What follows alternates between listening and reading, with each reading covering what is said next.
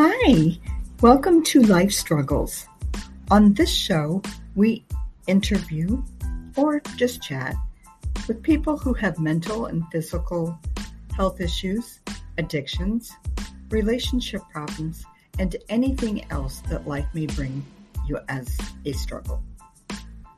We give hope and our own advice to others from our own achievements. Our goal is for you not to feel alone in your struggle. Our guests range from actors, authors, professionals, and ordinary people like me. At the end of this podcast, if you would please hit our bell, that little bell up there, so that you will be notified of any new episodes that drop. And also, if you would give us a rating, we would deeply appreciate it. And now, please help me in welcoming our next guest.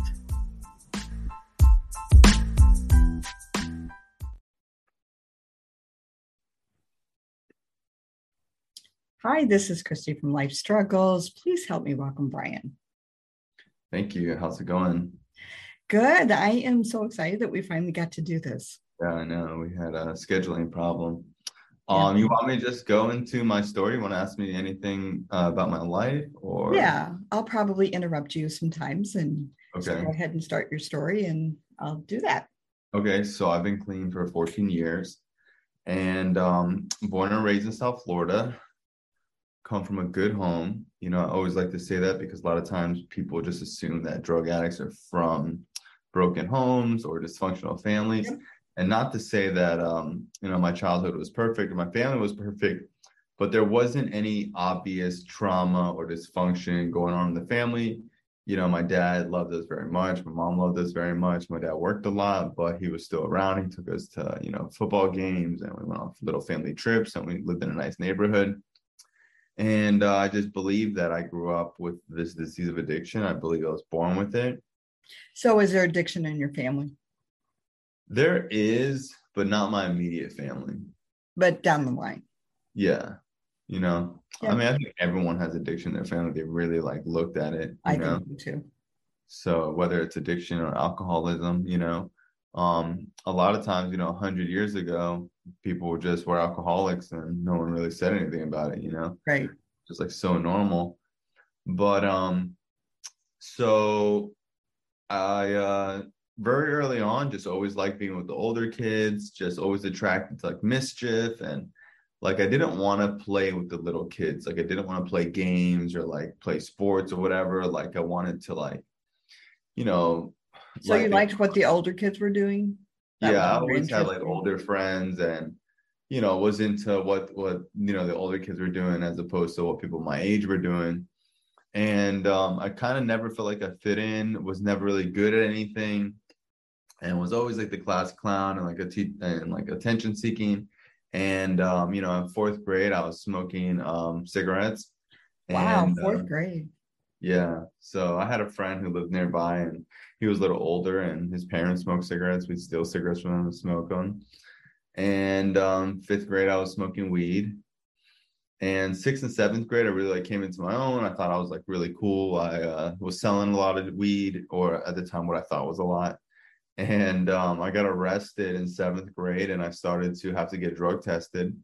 So I started to do drugs that come out of your system faster in order to beat the drug test. So I also what? coke. So I started doing cocaine in seventh grade and uh, fell in love with it. Um, How could you afford that in seventh grade? So I knew my dad's debit card pin.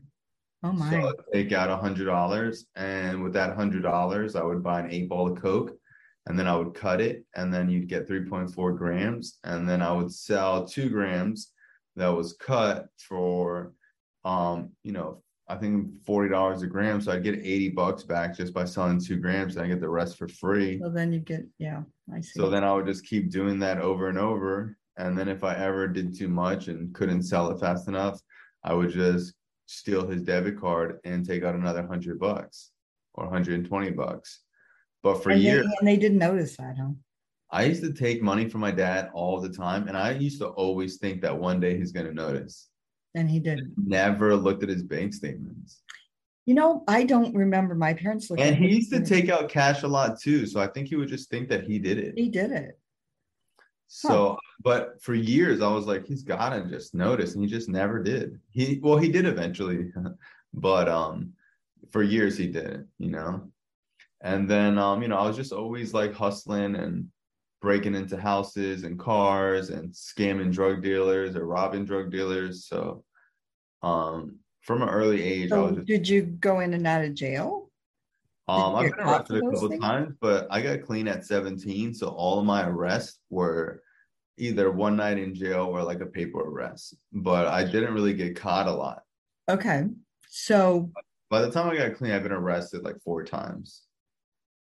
okay. So did and a lot of times I would be young and they would let me go. You know, they would realize how young I was and the cops didn't want to like fuck with me. and this was in Florida. It's all in Florida and Broward County. You know, that's weird because uh, well, actually I, I just bought a house in Florida last year. Mhm. So um, and I did live in Fort Lauderdale for 15 years. But I met quite a few people that um would tell me how bad the Florida state laws were. Like like Mhm. uh, there's one guy that was uh, 16 and he actually came from another state. He didn't even know he was transferring drugs. Mhm. He was 16 years old and two two guys came up from came up to him and said, "Hey, you want to make some quick money?" He didn't ask like what he was doing or anything. Mhm. He got caught in Florida. Mm. Um, he they sent him to prison and gave him uh, the death row. Wow. Yeah. Or or uh, laws in Florida are pretty strict. So yeah, so like how how did you just happen to get away with that? Honestly, I think just because I think they knew that my family cared and that I was from a good home and you know, like whenever I got arrested, like my parents would come right away, my sister would come right away. Um, I mean, I did get a couple arrests, you know, but um I wasn't uh getting a I would I would get arrested like once a year. Okay. you know so usually typically you know they'll give you probation or you know so i did get probation i got diversionary i've done like four different diversion diversionary programs and i did like you know a couple adolescent programs so they would arrest me and charge me and give me probation or give me a program i have to do but then i would just fake all my drug tests and keep doing what i was doing So how were your parents when they'd like pick you up from jail and stuff? Like, did you get in trouble? Um, yeah, I mean, my parents were like, I think people assumed that my parents didn't care because I was so reckless. So people would meet me, or there were times where I would get arrested and they would be like, we're they're threatening to like call my parents. And then I'd be like, call them, bro. They don't give a fuck. And then they would feel bad and be like, wow, that's really sad. So then they'd let me go. But in reality, like if they called my parents, my dad would Where be did you learn this stuff? Like, did the other guys tell you? Um, no, I just was uh, you know, I was wise beyond my age. You know, I just always was super manipulative. Just, I don't know. I just always could have a poker face and whatever. I just was good at getting out of things. And um, my dad sent me to military school in ninth grade. So in ninth grade, he just had it with me, sent me to military school. I instantly started selling drugs there oh my and, gosh. um it was like nothing he did. He sent me to therapy. He would drive me to all my drug court cases. He would bring me around you know police officers to try to like scare me. You know there was an officer who lived down the street from me who he would like you know talk with when i was like withdrawing and i wouldn't go to school he would like call him and the officer would force me to go to school. Um my parents did everything. They It sounds broke like they did everything they could. I mean, they took my car away. They took the hinges off the door. My dad tried getting me stuff, getting me into involved into like, you know, sports or something. Like he tried being nice. He tried being mean. He tried therapy. Like he got other people to try and help me. And my mom cried and took me to church and all sorts of things. People used to come over to my mom used to have people come over to the house and pray over me. Oh, So my mom was like really thinking that like I can know, feel her pain because I've been there. Yeah. So I mean, I think uh, my parents tried everything, but towards the end, I think uh, my dad kind of just gave up. So towards the end, my dad was just like, "Oh, Brian got kicked out of school again. You know, like you guys can deal with it. I'm not going to deal with it anymore." So, what actually happened that you decided that you were done? Uh, the 12 step program, 100%. So, but how did you get into? I mean, you have to so, you have to want to do that to even start. So I went to uh, I had an intervention at school. So my dad, I had robbed a a drug dealer, and um, he got a hold of my parents. You robbed a drug dealer? Yeah. So okay. I mean, that was like I probably robbed a hundred drug dealers.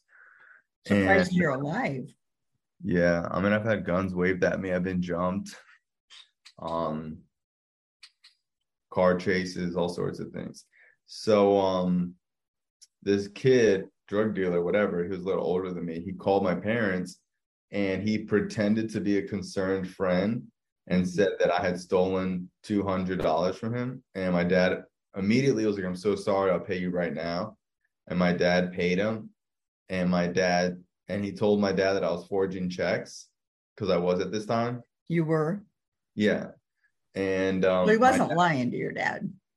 No, he wasn't lying, but I mean, he just wasn't telling the whole story. He wasn't like a great guy, you know what I mean? Yeah, right. He smokes crack and sells crack and sells right. pills, and um, he, my dad went to the bank and he printed out all these checks that I had cashed that wasn't his signature. And um, when I came home one day, they were all printed out on his desk. And he said he called me. He said, "Don't don't leave the house. You know, I'll be there soon."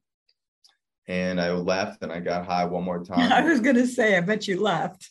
Yeah, I left the house, and uh, he basically called me and was like, um, "You know, where are you?" Texting me, and I came home super high and uh, for years, he would like yell and scream. But I think when I came home and he saw how much money it was, um, he uh, he tried to hug me and and told me uh, I needed help. I bet he was really scared.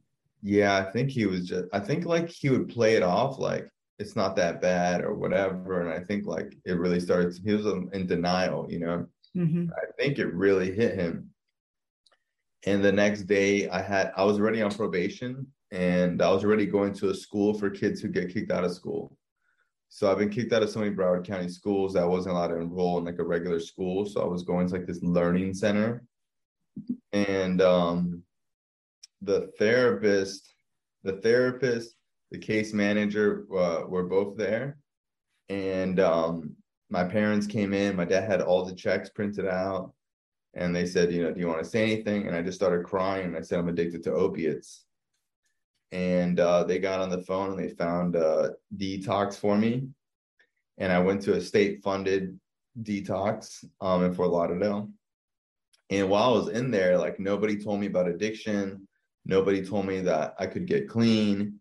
No one talked to me about recovery um, it was really just like people would read my chart and just like have this look on their face like wow this kid is like really that you're beyond help huh well most everyone all i was there on the adolescent floor because i was 17 so okay. all the other adolescents were there for domestic stuff where their parents hit them or they were there for like marijuana or they were there for like a baker act or something mm-hmm. there so when they used to come and look at my chart they used to be like this is the stuff that the adults are here for. Like you're you're you're here on on a on an opiate detox.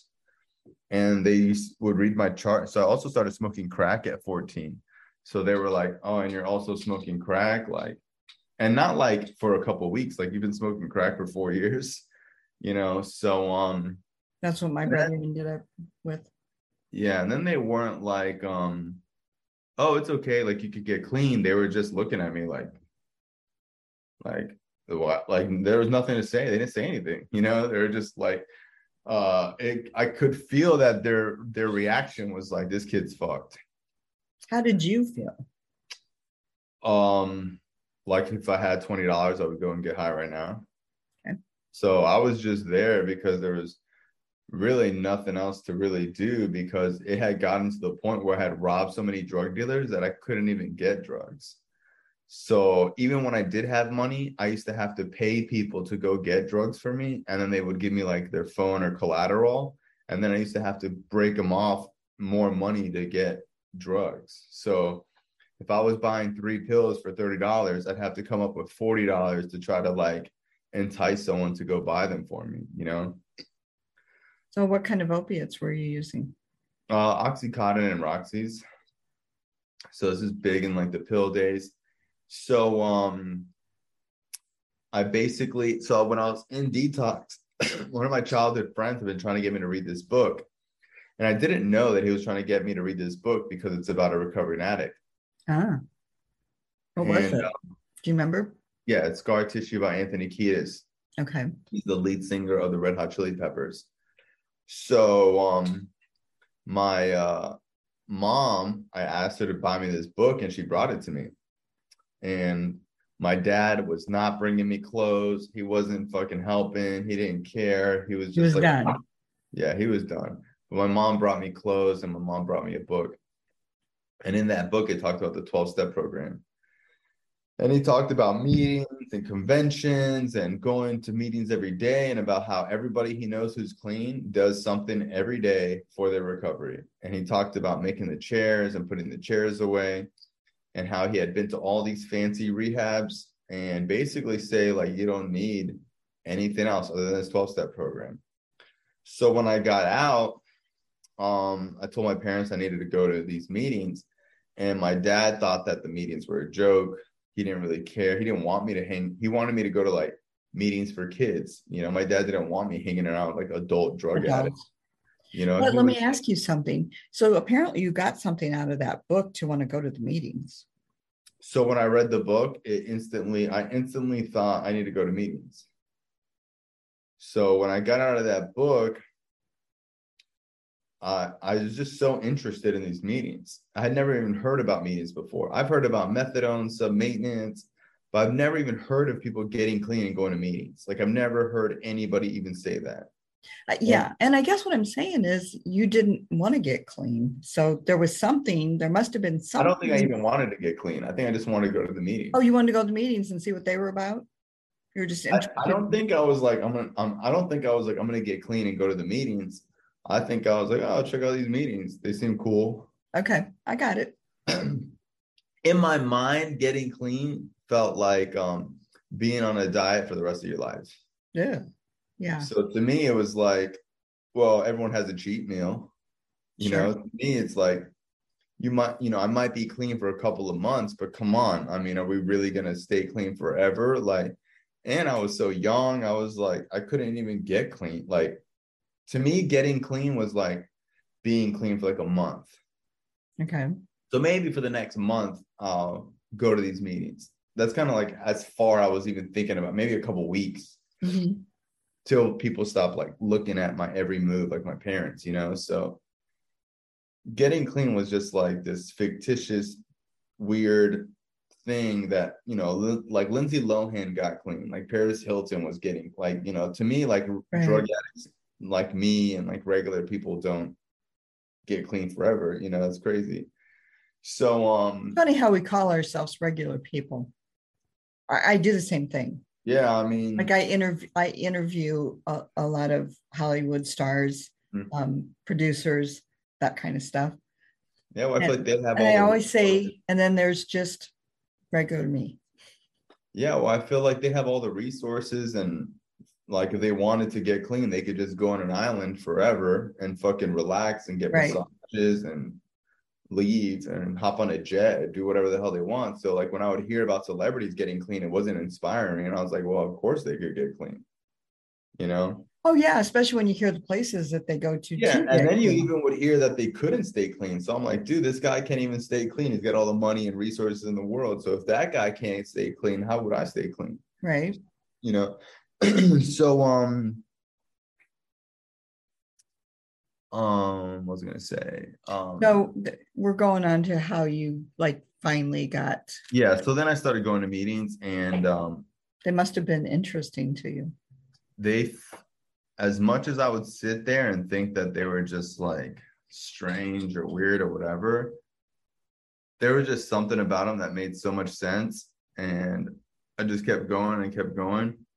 And um I'm pretty Were you staying clean while you were going to them? Yeah, so I was pretty intellectual. So like I thought that I could like figure out why it wouldn't work and like why it didn't make sense or why it was contradictory or why it was like too religious or why you know it wouldn't work for me. And there wasn't one thing that there was probably a couple things that I asked questions for, and as soon as someone explained it, it made sense. Okay. And then, you know, I would be like, well, I don't want to stay clean forever. And people would be like, well, no one does. That's why you only stay clean for one day. And then I would be like, well, what happens when I turn 21? And they'd be like, well, Brian, you're a drug addict. You're not going to make it to 21. You're probably going to be dead if you don't get clean. So then I'd be like, well, what happens when I get married? I'm not going to have a drink when I get married. And they'd be like, who the fuck would want to marry you? You don't even have a girlfriend. See, that's how I I couldn't talk when I was when I was supposed yeah. to be doing these meetings. Um, and that you know that's just the way I was raised, and I, you know mm. obviously I'm a lot older than you, and so you know I was I'm not going to say prim and proper, and I knew what I was getting into as far as what I needed to do. Um, but I didn't say fucking this and fucking that, you know, and I'm we're talking 30 years ago when when the word mm. fuck wasn't every an everyday word. Okay. So when they were using that and I wasn't that they're like, see, you're not even like us. Exactly. How would, how would you know? Whatever. Yeah, and I think when I got clean, I had the same kind of concept where it's like, you know, you've never, if you haven't been in my shoes, how can you tell me right. how to, you know, lace them? So. Um, I think so. Then I got scholarshiped into a treatment program that was. I didn't really get scholarship there. I got court. So, because I had failed the program that I was in, because I checked into uh, a detox center, they had to step me up to like an inpatient. Okay. And um, I ended up doing this inpatient program for six months. Wow. So I did a six month inpatient program. Um, for and they had the 12 steps meetings in those, right? Not really. This is no? for kids. So like a lot of these kids aren't going, it's 17 and under. Oh. So a lot of these younger kids, you know, they smoke a little bit of weed and they have mental health problems and they have behavioral issues but they don't really need to go to a meeting, you know? Well, I'm so, going to ask you something though, if you don't mind. Mm-hmm. Um, so, my youngest brother that is still an addict, mm-hmm. um, and I think he was like 13, maybe 11 the mm-hmm. first, first time. So he started out smoking pot, mm-hmm. and and there was a lot of childhood trauma going on in there. So Mm-hmm. And then there's addiction in the family. So there's all that. But here's what I want to say is that I was the only one in our house that noticed when he came home that his personality was different. And I don't know if that's just something in me, but he didn't look high. Okay. His his eyes might have been a little red but mm-hmm. other than that and and he always ate a lot then so that didn't you know that one supposed to be one of those symptoms but it mm-hmm. but he was calmer because he wasn't a calm kid mm-hmm. he, he was an angry kid and he liked to fight he loved to fight mm-hmm. you know he loved to throw rocks at cars that were driving by he was yeah. kind of makes me remind me of you know you he just liked to get in trouble okay yeah. But I said to him, you know that sometime that pot's not going to work. Mm-hmm. And then you're going to have to take something else. And he's like, bullshit. Um, but he did. He did end up having mm-hmm. to take something else. Do, do you agree with that? That pot just isn't enough? No, there's plenty of people that just smoke weed. But are they addicts? Or do they just do it to come to just to I think plenty of people smoke weed that aren't addicts. Yeah. Right. You know, I mean, I, but so uh, that's so, what I'm saying. Like, there's usually uh, some gateway, right, to a drug addiction. Mm, I don't really see it as a gateway. I just see it as people being addicts or not addicts. Okay. So there are people that try coke in college and they don't become drug addicts. Right. When an And- addict tries coke, they get addicted to it. So is it the coke or is it just the drug addict? So you have two people that did the same behavior. One became a drug addict, one didn't. Mhm. So is it the coke that's the gateway, or is it just that you know you whenever you try a drug, you're you're you're you know playing Russian roulette because you don't know you might not know if you're an addict. Even some people say, "Oh, I don't have an addictive behavior," and then they try opiates and they become addicted. So there are also people that aren't addicts that try opiates who don't even develop habits. They don't even like the way it makes them feel. Right. I've Right. smoked, I've had my friends smoke crack with me, and they were like, "This is horrible. I never want to do this again." Right. Right. So I don't think that it's the drug at all because I think the real drug that people try is alcohol. But so what I was saying, and see, he never, never, ever did alcohol. Mhm. But what I was saying was, so we already know that there was addiction genes. Okay. Mhm. Period. yeah, but everyone Um, has addiction genes. You might have them really close, but it's like everyone has addiction genes. There are people who their parents are addicts and it makes them to not want me to be though, it's kind of like cancer. Um, I think every, has everybody has cancer. cancer cells in them too, but there's certain things that can bring them out. Yeah, so it's like, yeah, of course, and that's just like addiction. So it's like there's not one group of people that's more susceptible than another. If everyone has the same cancer cells, just there are certain things that can bring them out. I mean, Right. Right. And so that's what I'm saying. it Like, could be genetic, it can be chance, it could be whatever. Like, you know, when when addiction happens, it just happens. And I don't think I don't think there's a lot of benefit to spending time and thinking about why. You know, like when I get a nail in my car, when I bring it to a mechanic, they don't try to figure out where I got it. right. Right. They're not like, wait, where were you driving? Were you like going this fast or whatever? They're just like, here, let's just patch and take the nail out. So it's like when you think you're an addict or other people think you're an addict, it's already happened. Like, what benefit do you get from trying to figure it out? Maybe from a preventative measure, but at the same time, it's like the only way to prevent addiction is to never try any drug ever, not even alcohol. That's the only way to prevent addiction with drugs. But if you're an addict, you might get addicted to something else. Right. It can be anything. Yeah. And it's like, and some people just throw around the word Mine, addiction. mine's sugar. So, Yeah, but that's not an addiction, in my oh, opinion. oh, but it is. I, I promise you, it is with me. If if I get So, totally upset, the only thing that can calm Mm-hmm. me down is sugar. And I get ranting and raving, and you somebody better go get me chocolate. mhm. And But in my opinion, this is just my opinion. In my opinion, what what qualifies an addiction is if something is affecting your housing, living situation, your finances, and your commitments. So if I'm that- saying, that's not- hey, affecting that. But hey, I gotta go to health. work. Hey, I gotta go to work. Okay. Well, no, I didn't go because I'm eating sweets or whatever.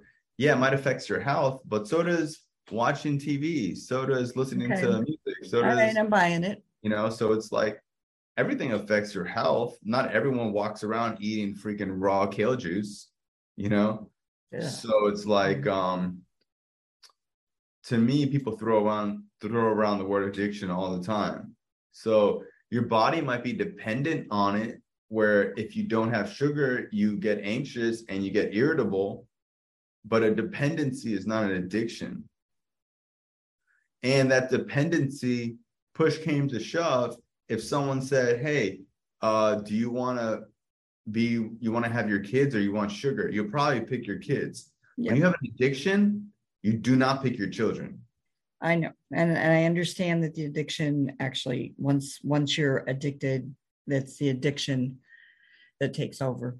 exactly so it's like you know there might be a part of you that struggles to break a habit so Mhm. people have habits and they have dependencies.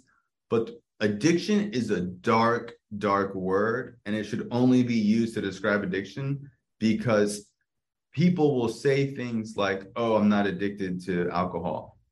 Okay but if you don't have it you don't go to work.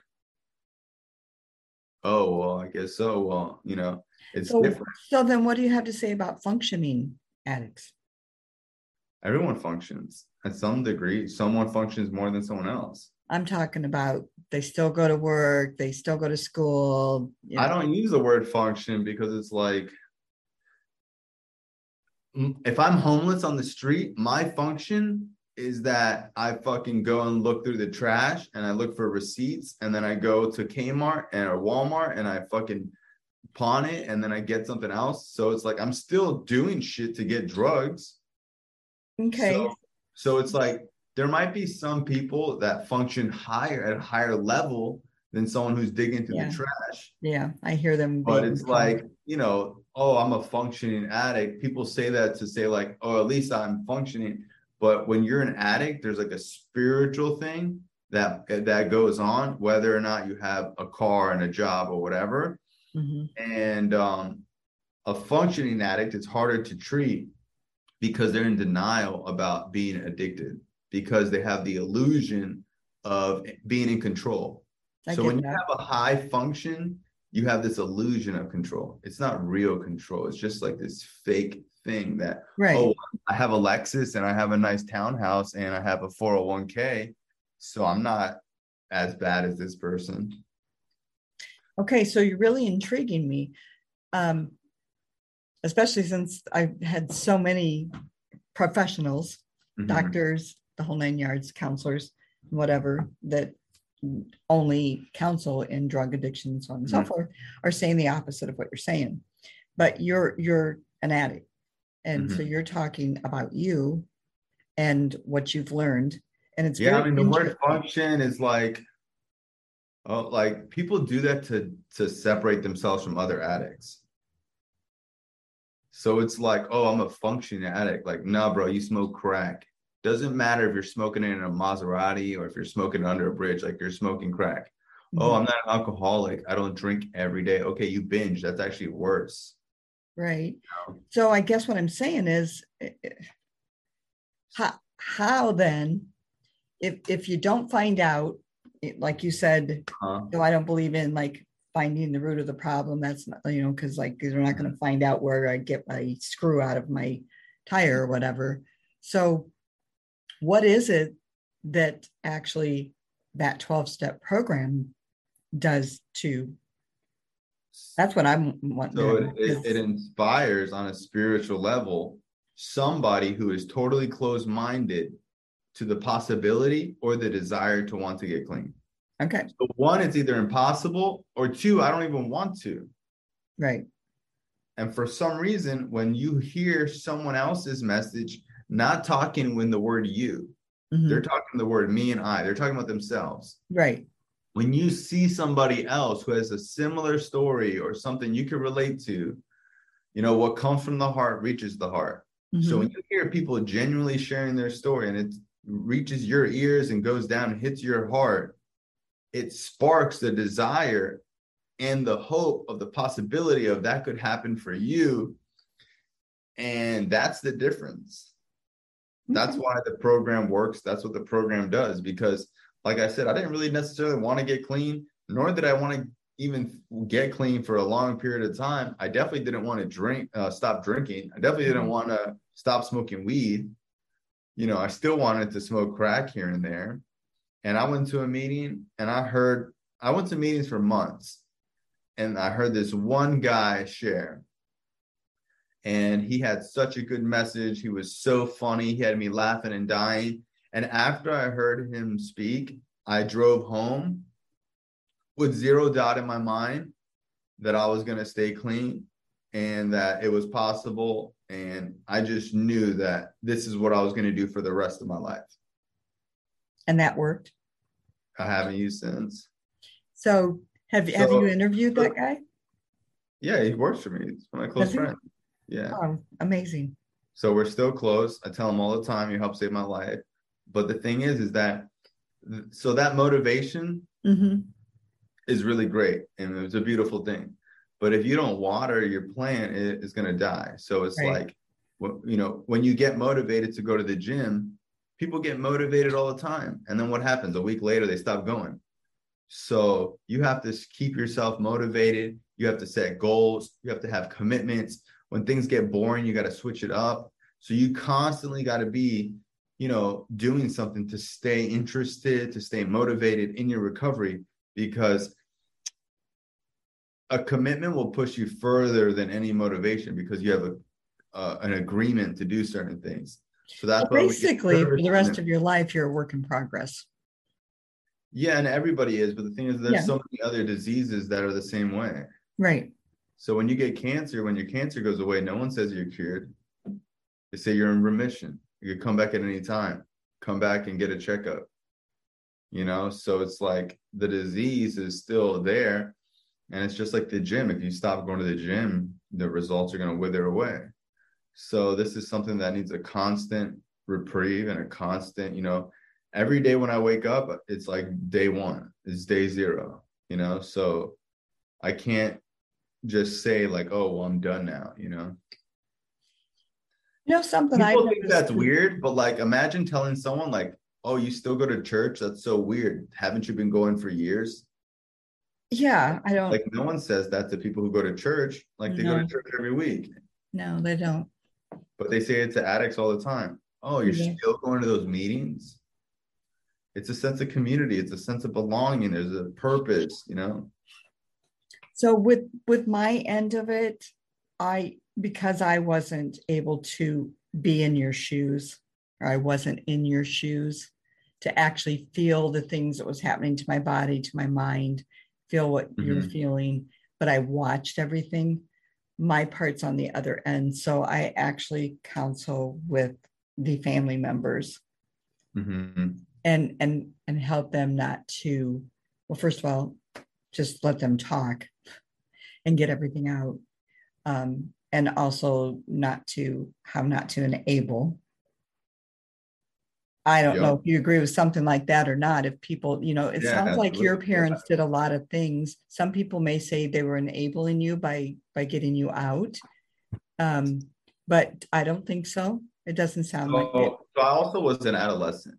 So I believe I, if I was 18, my dad would have kicked me out of the house, and rightfully so. Right. So, you know, I think my parents were pretty strict and um pretty And pretty it sounds like they did a really good job as much as they could. Yeah. Yeah, my parents really try to they were definitely making it as difficult as possible for me to use, you know. Um, but so what someone, do you have suggestions for parents then of younger kids? They need to they need to go to they need to go to Al-Anon, they need to go to Nar-Anon, and they need to go to therapy. And that's so that's why Al-Anon. Yeah, I have a family. I have a family friend who all she does is call me about her son, and I was like, "You need to go to therapy." She's like, and she's like, "Oh well, I, you know, I understand." And I was like, "You need to go to therapy. You need to go to an addiction specialist to talk to you about boundaries and codependency." Right. And because addiction is your son's problem, but codependency is right. your problem. Right. So go to codependency and addiction go like, you know, peas in a pod. It's like peanut butter and jelly. Mm-hmm. So when you're so wrapped up about your son's recovery and their addiction and it's destroying your life, it's codependency, and you need to talk to someone about that. And you can't control what he does. You're never going to get them clean. They're going to get clean on their own and the only thing you can do is is have a strong plan on if he does this we're going to do that if right. this happens we're going to do this right. not some emotional bullshit of like oh well he really was trying this time it's like it doesn't need to be emotional we're going to mm-hmm. write out what we're going to do if he uses again we're kicking him out of the house if he fucking steals from us we're not talking to him for six months you know so it's like you need to have a clear plan that's not emotional this is what we agreed to do. We're explaining the agreement to you. If you don't follow the agreement, there are going to be consequences. Just like when we write up a lease. Hey, if you miss your first day of rent, you have five days to remedy it. If not, you charge $150. You don't call How your many times and you're out. Yeah, you don't call your landlord with a fucking sob story, but our parents, we do that with because we know that if we tell them some sad story, they're going to bend the rules. You know, if I had a lease with my mom, I would, she's not going to kick me out of the house. She would be like, "Oh, okay, you could pay it next week." But if I was a stranger, she'd had no problem kicking me out. So, just so, out of curiosity, do your parents go to Al-Anon? No, I mean, when I got clean, my parents, um, I think my mom went like once or twice, mm-hmm. but um, no, my parents, my dad wasn't really into go, wasn't down to go to therapy. My mom didn't. My mom's more like a religious, spiritual person, so to her, she like went to church which is okay. But they pro yeah, but they probably should have early on. I just don't mm-hmm. think they knew anything about that. My parents didn't know who to call. There was nothing like my parents were like embarrassed on what to do. And a lot of people would think of it as a behavioral issue. So a lot of people like send them to boot camp. And my dad would like, we sent him to military school four years ago, you know? Yeah. So so tell so tell me where you're at today. Okay. Uh, so today I own and operate drug and alcohol rehab. Um, we have three locations in Florida and two locations in California. We've been open for about almost seven years. Um, that's basically what I do day in and day out is just own and operate the drug and alcohol rehab. But you got three of them. Uh, we have five of them. Five of them. Okay. Yeah. That's amazing. And yeah, cool. Yeah, I bet it is. And you probably put a lot of hours in that. And then you're doing the podcast. I'm here right now. I'm at the office right now. Yeah. And then on top of that, you're doing your podcast. Yeah. And that's so you're helping a lot mm-hmm. of people. Well, I'm an addict, so I don't do well doing it. I can do one or two things well, but I can do a hundred things. So it's like I believe that addicts are like over over hyper or, or whatever. Like it takes a lot for us to be stimulated. Mm-hmm. Like I don't get stimulated from going to work and going home. Like I need to find something so interesting that I could work on all the time nonstop. You know, you know that's interesting because I find a lot of um, addicts that work out a lot.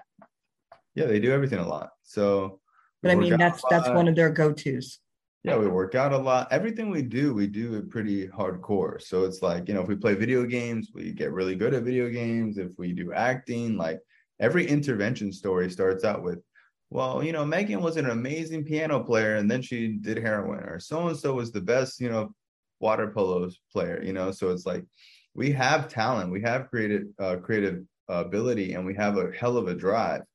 The thing is is that we have this empty hole in our spirit that even when we accomplish all these things, it's never enough. And even when we're doing great in school and we have all the friends, it just doesn't feel like it's working. And then we find drugs, and man, it is just like um, a recipe that once like an addict hits drugs, it's just like a match made in heaven. It fits so well together, and we just freaking use.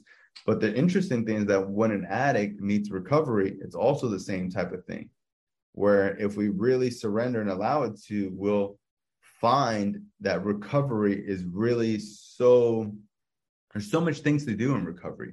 Mm-hmm. So it mm-hmm. really keeps us motivated. So instead of saying I'm not going to do drugs, we just say we're going to go to a meeting. So most people try to destroy a habit by not doing something, but your brain doesn't work that way. You know, so instead of saying I'm not going to eat pizza, it'd be better to say I'm going to eat salads. I'm going to eat apples. I'm going right. to like instead of focusing on what you're not going to eat, focus right. on what you're going to eat. Going to be more positive. Yeah. So in recovery, like, you know, we get service commitments, we work the steps, we have a sponsor, we have sponsees, we have a sponsorship family, we have conventions, we have meditation meetings, we have so much going on where if you try to take a ball out of a pit bull's mouth, you'll never do it. But if you give, but if you give them a new ball, they'll let go of the ball and go play with a new ball. So what most people are doing, addicts and family members or whatever, is they're trying to rip the ball out of a pit bull's mouth. You're never going to do that. You got to give the pit bull a juicy steak. You'll forget about the fucking ball. Right. Me, recovery is the juicy steak. I like that. Yeah. Okay. Um. So you have activities going on there. It sounds yeah, like so we have uh, we have a volleyball court at our Lake Worth facility. We have basketball court. Uh, we have a, a, massage therapist. We do chiropractic services. Um, you see your therapist on a weekly basis. You have group uh, individuals uh, daily. uh, primary group with uh, your caseload. Um, everyone's a master level clinician. You know, you see the doctor as needed once or twice a week. You know, so we do all levels of care from inpatient to outpatient to detox, res, sober living, everything. That's what I was going to ask you. So, so do you have connections with sober houses? We own our own sober houses. You have your own? Yeah, we have like nine. Wow, Yeah. that's amazing. I, Yeah, I hear a lot, a lot of people that I've talked to have said they don't even want to leave them. Yeah, I mean, I'll, I mean, if they're nice, I mean, we only charge like $150 a week in rent. So right now, it's like, where else you gonna live? And then our houses are nice and it's clean and people get along and you got your own little family there. So we have Yeah, people live in our graduate houses for years. Yeah, it's awesome. Um, now, what do you think of something that I know California has started doing is opening up dry bars? What So I that have no idea what that is. Yeah. Um, I don't know how good of an idea it is, but it's they seem to like it. So you have the bar atmosphere as far as pool and music and darts, no alcohol and- there. but no alcohol. I mean, I probably wouldn't go to that. You know what I mean? I'm not like so. I'm also not an alcoholic, so alcohol doesn't like trigger me. Mhm. But maybe someone who's an alcoholic, that would be a nice place for them to go. But at the same time, it's like part of recovery is not about. I mean, everyone's so different. Like I have friends that refuse to go to bars, and I have friends that go to bars all the time and they dance or whatever to a certain point. So like maybe after a year clean or two years clean, they started to go to concerts and bars or whatever, you know. But I have no opinion on it. Like if people like it and it's cool, I think that's totally fine, you know. Yeah, I'm just a little confused about it. It like it could still may maybe trigger something. Mhm. That's all. Yeah, I mean, so can watching a freaking TV show. You're right. You're right. So like, you know, I think it's whatever atmosphere that you liked at the time that you're doing stuff that could maybe probably trigger something. I mean, so could a song, so could talking to someone on the street. What triggers me out of anything is like when I'm on a red light and I see a homeless person that I know has crack, you know, like so I've been out uh, I've been out to bars and nightclubs and I had, you know, I was out with like this a friend of mine, he's like young and he's successful and you know, he likes to drink and party and he's like, "Dude, I cannot believe you could be here with all this temptation." And I look around, I'm like, "Bro, none of this shit tempts me at all." I've never been drunk in a club ever. I got clean at 17. I'm the kid who smokes crack with the homeless guy around the fucking corner of the gas station. You know? So when I'm at a red light and I see a guy with no teeth looking for fucking $5, I know I could hop out and be like, bro, I have 200 bucks. Like, take me to go get crack. And me and this guy will smoke crack for fucking five hours. So I don't I personally don't get tempted with drinking and partying because I never did that. I'm like a, you know, Right. five So dollar depends crack. what I'm a, I'm a street kid that that yeah. So it's like to me that doesn't that doesn't trigger me. And No, just because triggers me or reminds me of using doesn't mean I should stop doing it. It's like sometimes you just got to get over shit. What am I supposed to do? Cover my ears every time someone talks about drugs and be all scared about all this shit? Like your first year to five years, you should really avoid anything that is something like that. Like people Well, yeah, I was going to say because in the twelve steps, I mean, they even tell you like you have to let you have to let go of those things that you know some people, Mhm. obviously, right? Yeah, but I I have a guy that I sponsor who's an alcoholic. He's been clean 10 years. He's been working at a bar since he's been clean. Wow, So in the in the literature, it also says we don't tell people where to work. right? I don't tell people where to work. I don't tell people where to go. I only talk about what I do. So I have a, a guy that I've been sponsoring for years. He's got over 10 years. His drug of choice is alcohol. He's been a bartender for the whole 10 years. So it's not my job to police people and say you shouldn't be doing this or whatever. I think people need to be careful. I think some some things are unnecessary risks. Would I suggest that you go work at a bar? No, that's fucking crazy. but there's exceptions to every rule. And there's nothing in the book that you're going to say that tells people to do anything. These are all a, commu- a cumulative, suggestive.